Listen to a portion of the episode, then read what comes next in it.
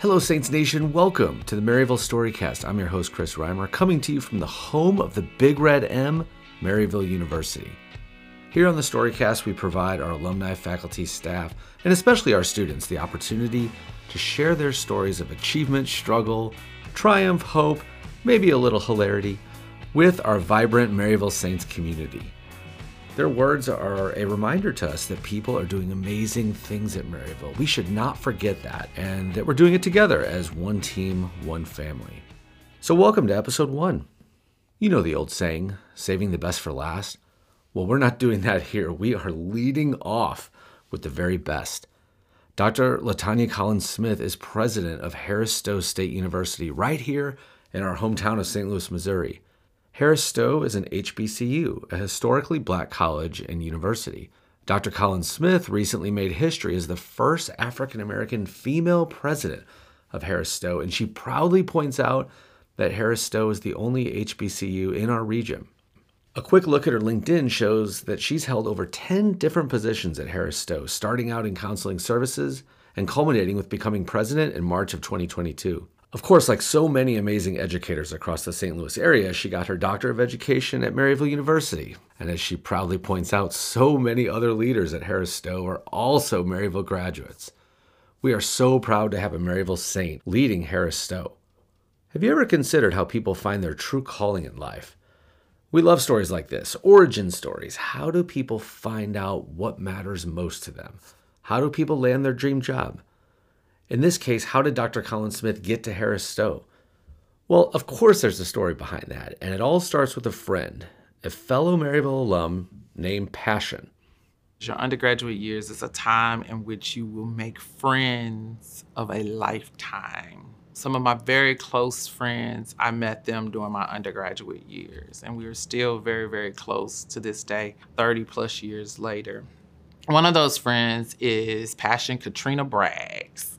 And so Passion Katrina Bragg is um, a friend that I met while I was in undergraduate school um, through my best friend from high school. And actually, Passion was the only person at the time that I knew who attended Maryville. I had never heard of Maryville. She was the only person that I knew at the time who attended Maryville for undergraduate school, while many of us were going across the state or attending other institutions here locally. But she has always been a proud alum of Maryville and a proud supporter of Maryville. Passion is significant um, to me in my journey at Harris Stowe because it was her who called me one Saturday morning to say that there was this job for me at Harris Stowe. If anyone that knows me, um, that is very close to me, they know I any opportunity that I get to sleep in late, I will, particularly in the mornings. And so this was one one of those Saturday mornings where I was able to sleep in late, and um, I received this call from Passion. And one thing about Passion, when it's something that she is adamant about, she's going to call you persistently. So probably about the third time um, after she hung up and called back, third time I answered, and she was like, I just want to let you know there's this position for you at Harris Stowe. And originally I was like, mm, no, it's not. And she was like, yes, it is. And I was like, no, it's not. And we kind of went back and forth. And then finally she was like, just check your email. I want you to read it. They're looking for someone with a degree in social work or a degree in public health. And you have both. And I think that you should really apply. This will be great for you. And so after she was so persistent, I took a look at it and I said, yeah, this is probably something I could do. This was still during a time where you drop off actual resumes. I came up to the school while she was here. She was working part time, tutoring students on Saturday mornings, dropped off the resume, and I got a call on Monday. I interviewed on Tuesday, accepted on Wednesday, backed out on Thursday, and re accepted on Friday. And originally I was like, okay, I can do anything for nine months. It'll just be nine months, and then I can go on and do something else. That was 13 years ago. And she was right. And so sometimes the the the value in friendship and actually having friends that actually know you well enough to be able to identify what is in alignment with your personal mission in life and what is in alignment with the work that you've already done and having faith in you to be able to move to the next level and having faith in you to be able to accomplish different things.